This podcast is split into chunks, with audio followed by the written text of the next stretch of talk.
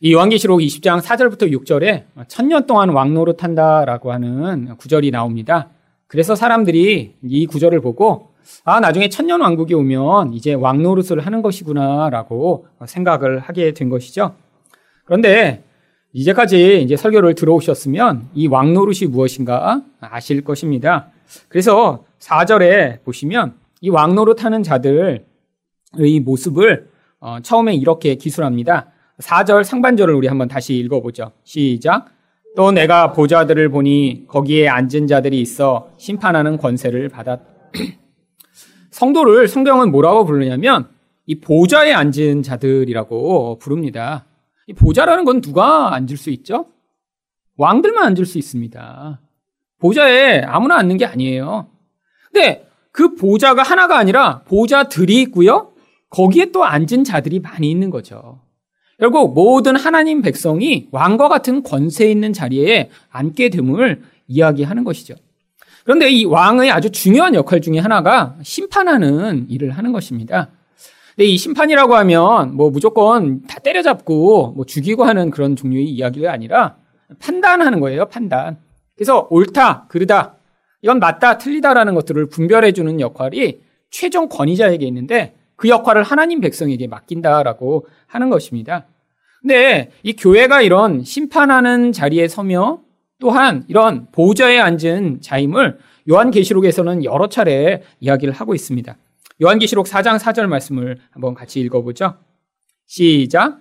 또 보좌에 둘러 24 보좌들이 있고 그 보좌들 위에 24 장로들이 흰 옷을 입고 머리에 금관을 쓰고 앉았더라. 근데 보좌가 여러분 하나님 백성이 24명만 있는 게 아닌데 보좌는 24개밖에 없대요. 바로 이 24개의 보좌가 구약의 12지파, 신약의 12사도를 대표하는 모든 교회의 숫자이기 때문입니다. 그러니까 신약의 교회, 구약의 교회 모두가 이렇게 보좌에 앉아 하나님 앞에서 왕과 같은 지위를 받게 된 소위 말하면 분봉왕이라고 하는 개념이죠. 물론 최종 왕 중의 왕이며 만주의 주가 되시는 예수님이 계신데 그 예수님과 하나님 밑에서 세상을 나누어서 다스리는 왕처럼 모든 교회가 그런 왕의 역할을 맡고 있다고 합니다. 그런데 여기에 바로 반전이 등장합니다.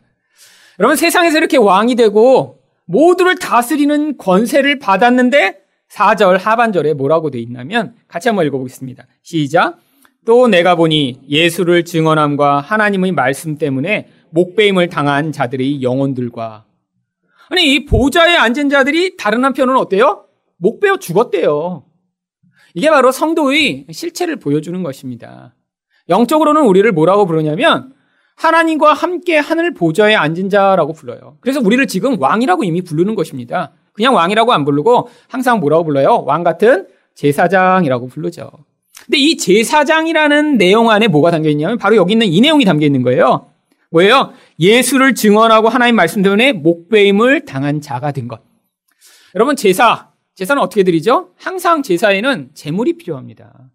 누군가 희생을 해서 그 희생의 피가 흘려져야 재물이 연락되는 거예요. 그런데 이 구약의 모든 제사가 사실은 뭐를 보여주고자 하는 모형이었냐면 예수님을 통해 온전한 피가 흘려져야지만 그 하나님이 그 죄를 사하시고 우리를 받으신다는 걸 보여주는 모형이었어요. 그런데 바로 그것을 지금 우리에게 요구하신다라고 하는 거죠.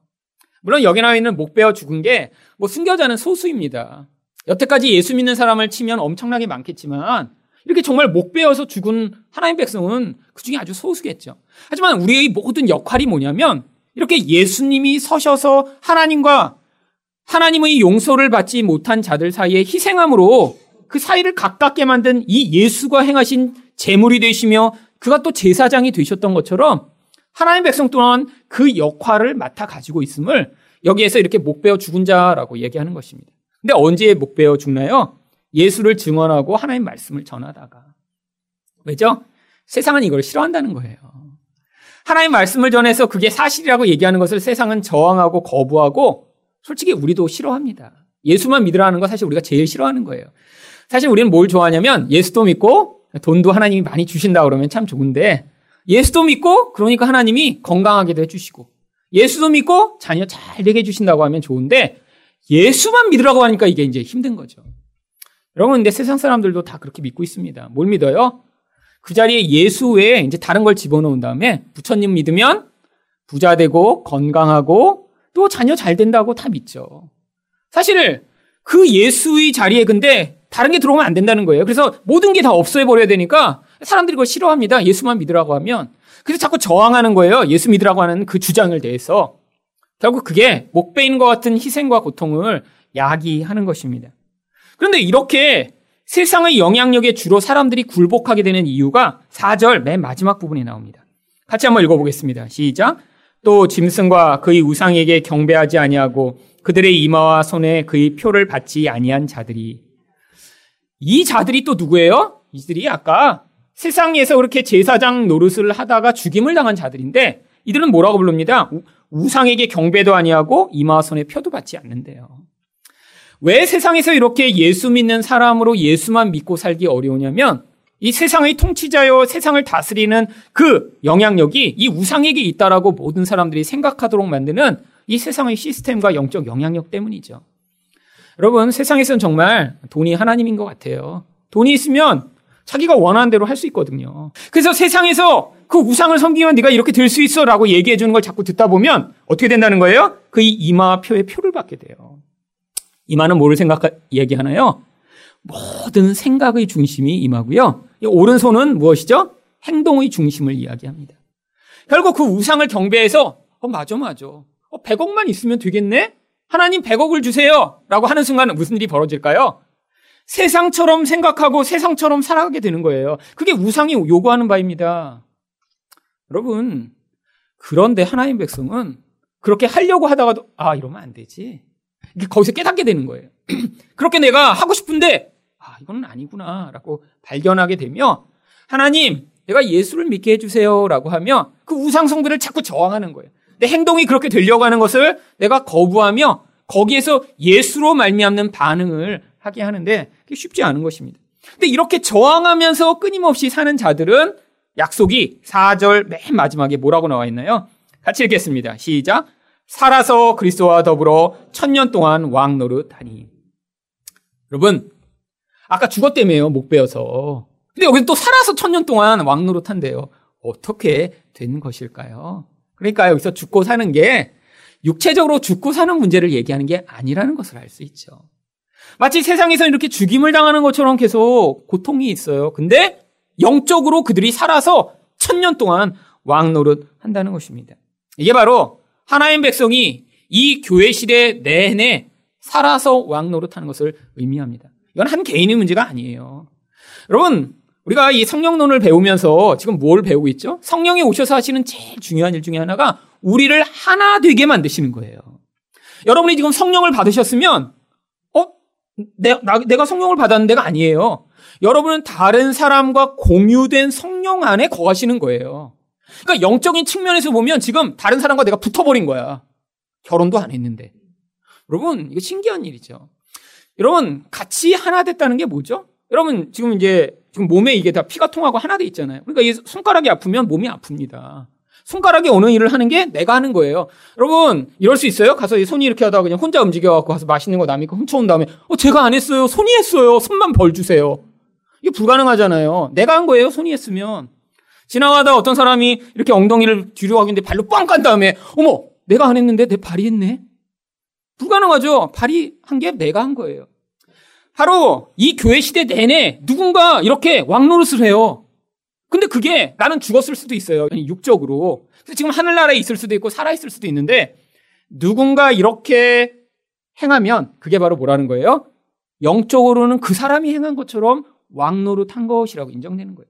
그래서 천년왕국 내내 우리가 살아서 왕노릇 한다라고 얘기하는 것이죠. 그 일부로서 하나님의 왕노릇을 대행하는 역할을 이 천년왕국 내내 하는 것입니다. 천년왕국이 어떤 왕국이에요? 천년이라는 이 장구한 세월 동안. 그래서 이 천년이 문자적으로 지금 2천년도 더 지났습니다. 이게 앞으로 3천년이 될지 4천년이 될지 5천년이 될지는 아무도 알지 못하지만 늘 그래도 우리는 기대가 있잖아요. 그래도 내가 살아있을 때 예수님이 이렇게 눈 뜨고 봤으면 좋겠다. 저는 죽어서 사라질지 모르지만 또 저와 같이 한 몸 된 다른 성도가 이 세상에 살아서 왕 노릇하는 게 하나님은 네가 나랑 같이 살아서 천년 왕국 내내 왕 노릇한다라고 인정해 주시는 것입니다. 그럼 그게 바로 우리를 하나 되게 만드시는 하나님의 역사죠. 그런데 이런 왕 노릇이 무엇인가를 보여주기 위해 구약 성경에서부터 세상의 가짜 왕들과 영적인 진짜 왕들을 계속 성경은 대조적으로 보여줘요. 여러분, 이 세상의 왕들과 같은 모습으로 왕 노릇했던 첫 번째 이스라엘의 왕이 바로 그래서 사울이었습니다. 근데 사울이 무슨 일을 해요? 자기 영광을 위해 살아가고요. 옆에 진짜 하나님이 택함을 받은 자가 나타났더니 어떻게 해요? 그를 죽이려고 하고요. 하나님이 하나님 뜻을 말씀하셨는데도 그것을 이루고자 하지 않습니다. 그런데 하나님이 그래서 다윗을 택하셔서 왕으로 삼으신 거예요. 그래서 다윗이 행한 왕 노릇을 사무엘하 8장 15절이 이렇게 정리합니다. 한번 같이 읽어보겠습니다. 시작. 다윗이 온 이스라엘을 다스려 다윗이 모든 백성에게 정의와 공의를 행할세. 바로 정의와 공의를 행하는 왕이 앞으로 임할 것임을 이 다윗을 통해 모형으로 보여주신 거예요. 여러분 정의가 무엇인가요? 정의라는 것은 인간 관계 가운데 사람들을 통치하는데 그가 마땅히 받아야 할 대우를 해주는 것을 정의라고 얘기해요. 그러니까 나쁜 짓을 하는 사람이면 정의로운 왕이면 어떻게 돼요? 벌 줘야죠. 그게 정의로운 왕이에요. 나쁜 짓을 했는데 어, 넌 착하게 생겼으니까 내가 용서할게. 그럼 이런 정의로운 왕이 아니에요. 그건 나쁜 왕이에요. 나쁜 짓을 했는데 강도 짓을 했어요. 근데 얼짱이야. 어, 그러면, 아, 넌 예쁘니까 안 되겠다. 넌 그냥 용서할게. 이게 지금 한국 사회에서 벌어진 일이잖아요. 어떤 여자가 스물 몇 살인데 강도 짓을 한 거예요. 근데 공개 수배가 됐는데 얼짱이었어요. 얼굴이 예뻐요. 그래갖고 얼짱 강도 카페까지 만들어졌더라고요. 그래서 거기는 이 우리 강도를 다 이 벌 주지 말고 그냥 풀어주세요. 막 그 탄원한 사람들이 몇만 명이래요. 왜? 예쁘다고. 여러분 세상에서는 예쁘면 봐줍니다. 힘 있으면 용서하고요. 하나님은 안 그런다는 거예요. 근데 누군가 또 잘했어요. 잘하면 어떻게 돼요? 그 잘한 것에 대한 보답을 해주는 거. 이게 정의로운 거예요. 공의로운 왕은 어떤 왕이죠? 공의라는 것은요. 바로 하나님과의 관계, 이웃과의 관계에서 온전하도록 만들어가는 그것을 공의로운 왕이라고 하는 거예요. 그래서 이 다윗이 나타나서 뭘 했습니까? 이스라엘 백성들이 하나님을 예배하는 자들이 되도록 만들었어요. 그 전까지는 바알을 섬기고 다른 것을 자꾸 추구했는데 아니야. 우리 하나님을 같이 예배하자. 성가대를 만들고 찬양하게 만들고 같이 자기가 지은 시편을 노래하며 예배하는 백성 되게 만들었고요. 서로 서로 사랑으로 반응할 수 있도록 나라를 이끌었습니다. 근데 모형이었습니다. 이 모든 것이. 그런데 이런 섬기는 역할을 하는데 이게 물론 그리스도인에게도 적용되는 거죠. 꼭 필요한 자질을 두 가지가 있다고 성경은 이야기합니다. 시편 78편 70절부터 72절 보겠습니다. 같이 읽을게요. 시작. 또 그의 종 다윗을 택하시되 양의 우리에서 취하시며 젖 양을 지키는 중에서 그들을 이끌어내사 그의 백성인 야곱 그의 소유인 이스라엘을 기르게 하셨더니 자 이스라엘을 기르게 하셨는데 무엇으로 했냐면 72절이 중요합니다. 같이 읽겠습니다. 시작. 이에 그가 그들을 자기 마음의 완전함으로 기르고 그의 손의 능숙함으로 그들을 지도하였도다. 자, 이렇게 섬기는데 두 가지 중요한 요소가 있는데 첫 번째는 마음의 완전함입니다. 이 완전하다는 건요, 흠이 없고 뭐 완전히 이렇게 선하고 이런 의미를 얘기하는 게 아니라 하나님을 온전히 신뢰하는 그 신뢰를 성경은 완전하다라고 불러요. 그래서 이렇게 하나님을 온전히 신뢰하는데 그것만 가지고 안 된다는 거예요. 뭐가 필요하죠? 손의 능숙함이 필요하죠. 옛날 개혁개정으로 변화되기 전에는 이걸 뭐라고 번역했냐면 그 손의 공교함이란 단어를 썼었습니다. 손의 기술이 필요하다는 거예요. 그러니까 이런 하나님의 왕으로 세상을 섬기는데 두 가지 중요한 역할이 바로 영성, 하나님만을 온전히 의존하는 영성과 뭐가 필요하다는 거예요? 실력이 필요하다는 것입니다. 여러분, 남을 가르치는데도 남을 섬기는데도 능력과 실력이 필요하죠. 근데 다윗을 하나님이 이렇게 준비하셔서 그 역할을 하게 만드셨다라는 거죠. 그런데 이게 모형이라는 사실을 뭐를 통해 알 수 있냐면 예레미야 23장 5절입니다. 같이 읽겠습니다. 시작. 여호와의 말씀이니라 보라 때가 이르리니 내가 다윗에게 한 의로운 가지를 일으킬 것이라 그가 왕이 되어 지혜롭게 다스리며 세상에서 정의와 공의를 행할 것이며 보세요. 다윗을 묘사할 때 사용한 그 똑같은 단어를 통해 앞으로 이 다윗을 모형으로 한 왕이 임할 텐데 그가 어떻게 할 것이다? 바로 이렇게 정의와 공의를 행할 것이다. 라고 이야기합니다. 이렇게 성경이 써놨는데도 많은 사람들은 그 메시아가 임하면 나쁜 놈들을 다 처리한 다음에 자기들을 높여서 자기들이 원하는 것을 이루어질 것이라고 착각했는데 그 대표적인 사람들을 불러서 우리가 제자들이라고 부르는 거예요. 예수님을 쫓아다닌 이유가 열심히 이렇게 쫓아다니면 나중에 예수님이 이렇게 왕이 됐을 때 거기에서 나도 한몫 잡겠지? 그것 때문에 쫓아다녔어요. 그래갖고 예수님이 난 이제 십자가에 달려 죽을 거야. 그랬더니 막 베드로가 뭐 합니까? 예수님을 꾸짖습니다. 그게 원래 마귀를 꾸짖을 때 쓰시는 그런 단어거든요. 근데 베드로가 예수를 향해 막 꾸짖어요. 안 됩니다. 그런 일은 있을 수 없다고. 지금 우리가 왜 쫓아다녔는데 어떻게 될 거냐고. 그리고 막 이제 또 예수님이 다시 한번 아니야 내가 그래도 정말 죽을 거야. 그리고 난 3일 만에 살아날 거야. 나 고난을 많이 겪을 거야 그랬더니 그때 또 눈치 빠른 또 야고보와 요한이 이제 예수님한테 가서 뭘 요구하죠? 예수님 나중에 영광을 얻으시면 우리를 오른편과 왼편에 앉으셔서 가장 높은 자리를 주세요. 그래 제자들이 그거 가지고 막 싸우니까 예수님이 그때 마가복음 10장 42절부터 45절에 왕노릇이 무엇인가를 이렇게 가르쳐 주셨습니다. 같이 읽겠습니다. 시작. 예수께서 불러다가 이르시되 이방인의 집권자들이 그들을 임의로 주관하고 그 고관들이 그들에게 권세를 부리는 줄을 너희가 알거니와. 자, 이게 세상 왕노릇을 한마디로 정의한 거예요. 뭐예요? 이방인의 집권자들. 하나님을 알지 못하는 이런 권세를 가진 사람 반드시 뭐 한다? 임의로 주관한대요. 임의로 주관하는 게 뭐예요? 자기 원하는 대로 남을 막 부려먹는다는 거예요. 그 다음에 또 뭐예요? 고관들은 권세를 부려요. 권세를. 그런데 이건 세상의 왕노릇인데 43절에서 제자들을 향해서는 그게 아니라고 가르쳐 주십니다. 같이 읽겠습니다. 시작. 너희 중에는 그렇지 않을지니 너희 중에 누구든지 크고자 하는 자는 너희를 섬기는 자가 되고 너희 중에 누구든지 으뜸이 되고자 하는 자는 모든 사람의 종이 되어야 하리라. 인자가 온 것은 섬김을 받으려 함이 아니라 도리어 섬기려 하고 자기 목숨을 많은 사람의 대속물로 주려 함이니라. 여러분, 하나님 나라의 왕노릇이 정반대 이야기임을 보여주는 것입니다. 세상에서 다 으뜸이 되고 싶어요. 1등 하고 싶죠. 남보다 잘나고 싶어요. 근데 왜 그렇게 모두가 원하죠? 하나님 노릇하고 싶어서 그렇죠. 이게 왜곡된 하나님 노릇이라는 거예요. 근데 하나님 백성한테 하나님이 요구하시는 게 뭐냐면 바로 그렇게 하나님처럼 된다는 건 예수님처럼 가장 낮은 자리로 내려와서 남을 위해 죽기까지 헌신하고 사랑하는 것이라고 이야기하는 것입니다. 근데 이게 잘 안 돼요. 우리는 본성적으로 하나님 노릇하고 싶어 합니다. 그래서 결혼하면 하나님 노릇이 잘 안 돼서 화가 나는 거예요, 자꾸. 여기도 지금 이제 올해 결혼한 사람, 뭐 작년에 결혼한 사람, 이제 신혼부부들이 있잖아요. 그럼 신혼부부들이 제일 힘들어하는 게 뭐죠? 이 하나님 노릇이 자꾸 좌절돼서 힘든 거예요. 내 마음대로 안 해요, 상대방이. 이제 그래서 싸움이 있고 갈등이 있는 것입니다. 근데 여기 나온 대로 어, 당신은 나를 지배해 주세요. 제가 종이 되겠습니다. 이러면 싸움이 없어요. 근데 이게 그냥 안 됩니다. 꼭 살다 보면 내가 어떻게 하고 싶은 욕구가 뭉글뭉글 속에서부터 싹 트죠. 근데 하나님이 교회와 가정을 통해 또 세상 안에서 내가 원하는 대로 살지 못하는 과정을 자꾸 지나가게 하셔서 아, 내가 이거 왕으로 살아서는 안 되는구나라는 사실을 우리가 뼈저리게 우리 본질에서부터 고백할 수 있도록 사실 이 인생을 이끌어 가고 계신 것입니다. 그래서 여기서 왕노릇을 배우는 거예요. 그래서 이게 바로 여러분이 지금 배워야 할 왕노릇입니다. 근데 이게 우리가 이렇게 마음 먹는 것만으로 잘 안 됩니다. 그래서 뭘 해야 되죠? 훈련을 해야 되는 것이죠. 그래서 이제 우리도 자꾸 이게 연습을 해야 됩니다. 그래갖고 이제 그리고 상대방을 자꾸 이제 이 칭찬도 힘이 있잖아요. 그러니까 높여주셔야죠. 그래서 예, 집에서 자꾸 이렇게 얘기해 주세요. 우리 뭐 남편 뭐 이렇게 부르시지 말고 어, 우리 어뭐 최뭐 무슨 임금 뭐 이렇게 부르시면서 오늘 좀 왕으로 한번 섬겨 보시라고. 그래서 자꾸 이 언어를 바꿔야 됩니다. 언어를. 왜냐하면 우리 근본 안에서 이렇게 하기 싫거든요.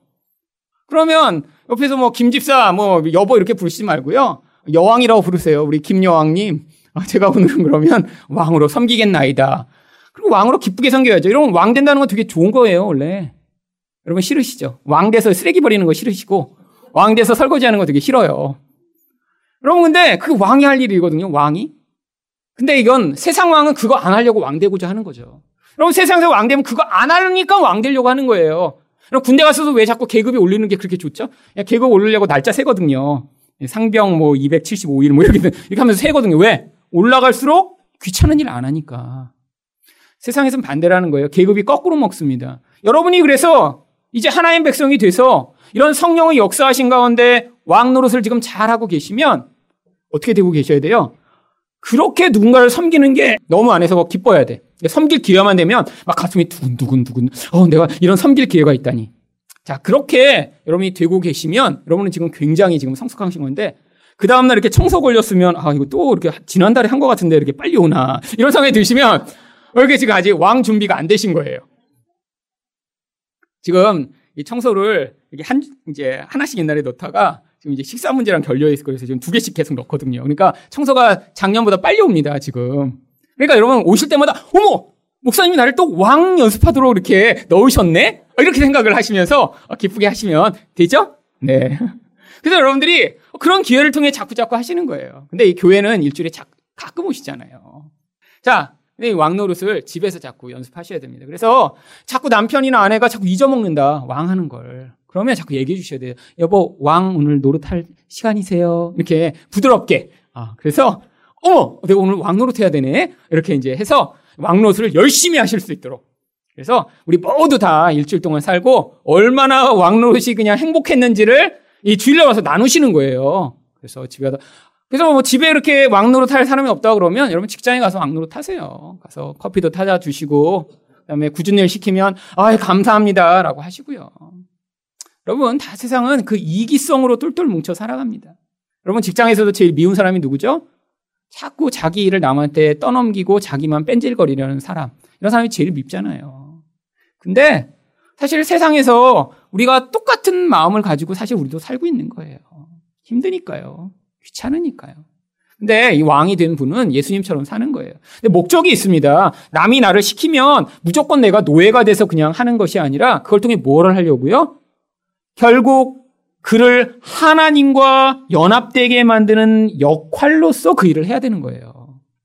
여러분 이걸 이제 또 잘못 오해하면요. 이렇게 이제 자꾸 시키는 사람이 있어요. 또 이걸 이제 아주 오용에 먹는 이기성이 아주 팽배한 사람은 자꾸 남편이나 아내를 이렇게 왕노로 시킨다고 자꾸 이게 말로 해갖고 이렇게 부리려고 하는 사람이 있어요. 자꾸 말로. 그래갖고 왕노로 타라고 그냥 어제도 하고 내일도 하고 모레도 하고 막. 그래갖고 자꾸 어, 집에서 내가 약간 노예가 된 것 같다. 약간 이렇게 약간 어리숙한 사람은 이상하네. 자꾸 왕노릇인데 이렇게 자꾸 힘들지. 뭐 아내는 아무것도 안 하나? 뭐 이렇게. 여러분, 이게 이기성의 노예가 된 거죠, 이거.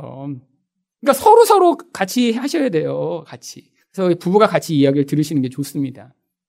근데 여러분 이거 왕노릇의 목적이 있는 거예요. 그냥 뭐 그냥 맨날 집에서 설거지하고 그냥 뭐, 뭐 시키는 일을 한다고 그게 왕노릇이 아니라는 거예요.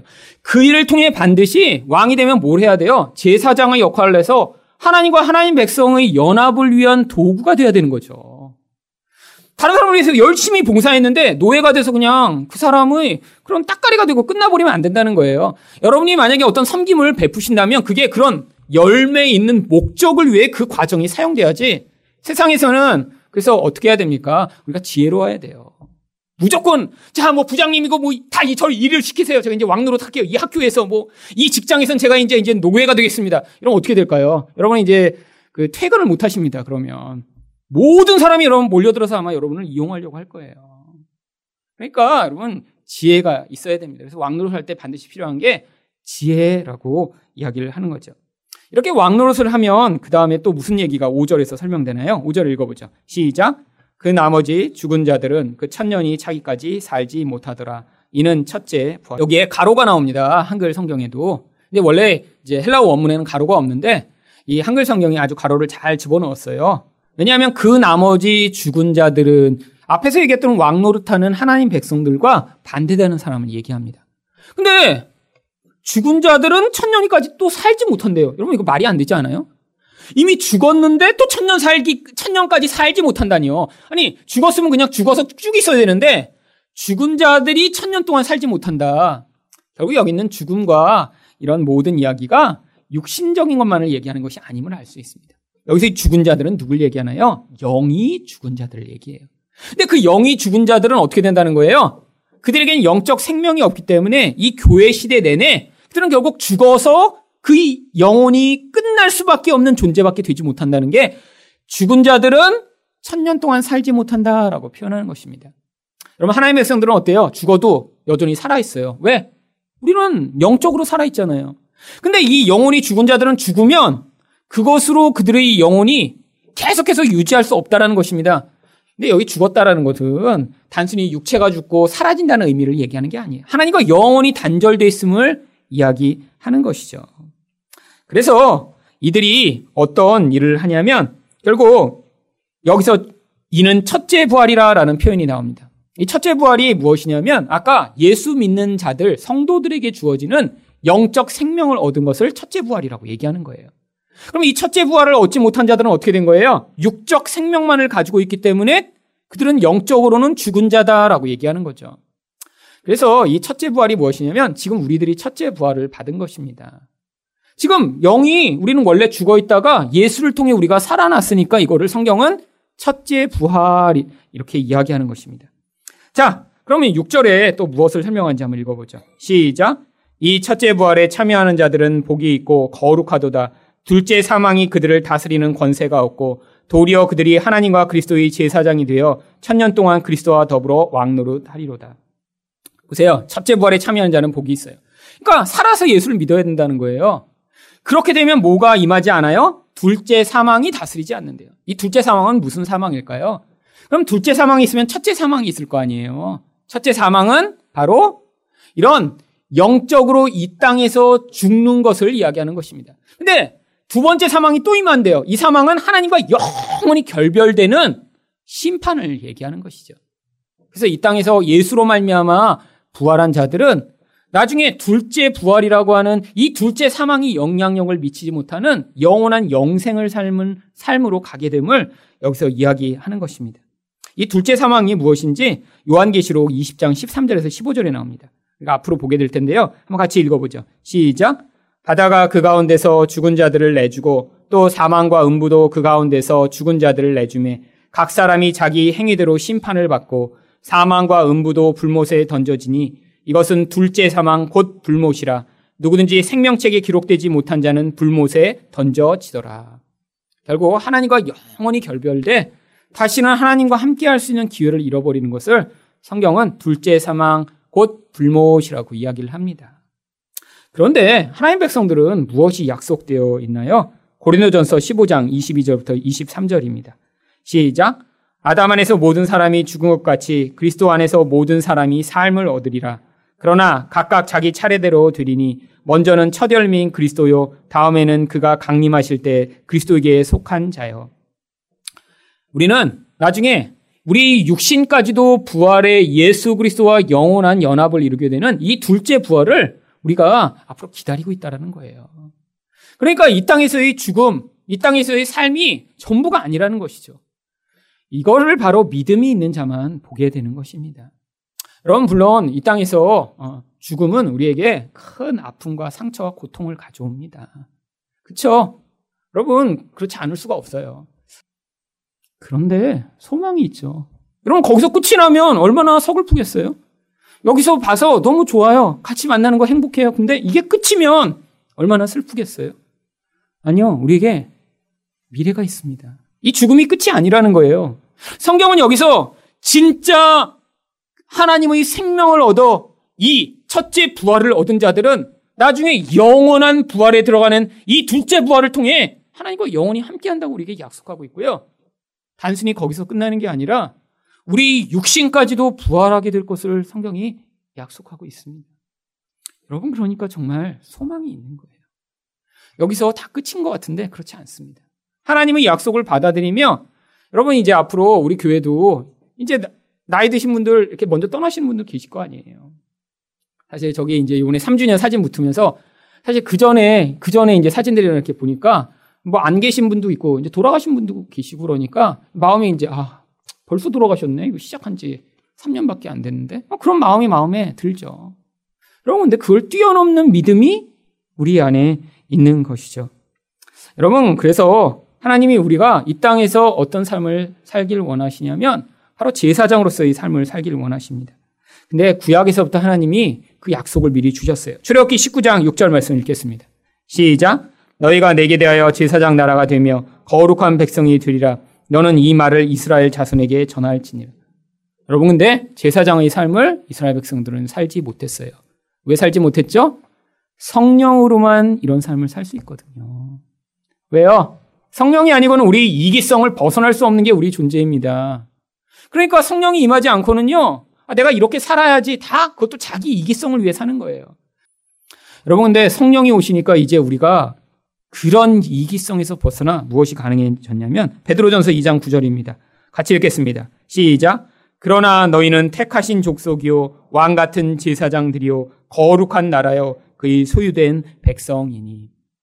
이제 이런 왕과 같은 제사장으로서 섬기는 일이 우리 안에서 가능해진 거예요. 가능해졌다고 늘 그렇게 살고 있다라는 것은 아닙니다. 이게 이제 문제죠. 그러니까 우리가 그렇게 못 사니까 어떻게 해야 돼요? 성령을 더 의존해 그분이 나를 다스리셔서 이제 내 뜻과 내 마음대로 살지 않고 내 마음의 중심에서부터 그 하나님의 영으로 내가 이런 왕 같은 제사장의 삶을 더 많이 살아갈 수 있도록 여러분이 기도하셔야 합니다. 여러분 기도할 때만 성령이 강력하게 역사하시고요. 그 성령의 역사로 여러분의 욕망이 꺾인 만큼 여러분의 인생의 남은 세월 동안 여러분을 주변 사람들이 보시면 아 우리 집사님 집사님 때문에 내가 살았어. 아 우리 뭐 장로님 우리 권사님 우리 권사님 때문에 정말 내가 행복하고 내가 하나님이 나를 정말 은혜를 베푸시는 것을 경험했어.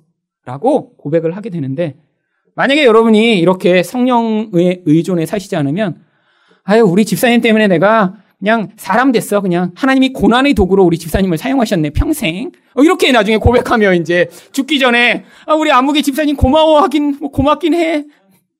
여러분 지금 주로 남편과 아내를 향해 그렇게 생각하고 계신 거잖아요. 내가 아 정말 저 인간 때문에 지금 이제 사람 됐지 내가. 그 정도 수준에 머물면 안 되는 거예요 우리는. 남을 이렇게 긁어서 막 고통하게 해갖고 그 사람을 변화시키는 도구로만 사용되면 안 되고 남에게 은혜를 베푸는 통로가 돼야죠. 여러분, 우리 말고도 얼마나 주변에 지금 고통 많이 당하고 있어요. 여러분, 회사에 가면 기본적으로 힘들잖아요. 세상에서. 그러니까 우리 안에 이 성령의 역사로 옆에 있는 분들이 아, 엄마 때문에 난 정말 하나님을 만났어. 와, 엄마 너무 고마워. 이런 얘기를 들어야지. 정말 엄마나 막이나 거인이랑 똑같은 것 같아. 뭐 애들이 나중에 그런 고백을 해갖고 이놈의 새끼 그냥 내가 열심히 키웠더니 그냥 이렇게 그냥 관계가 나빠지는 것으로 끝나시지 않고 서로 서로 행복하게 우리 이 땅에서도 사실 수 있도록 성령에 여러분의 인생을 맡겨드리는 여러분 되시기를 예수 그리스도로 축원드립니다.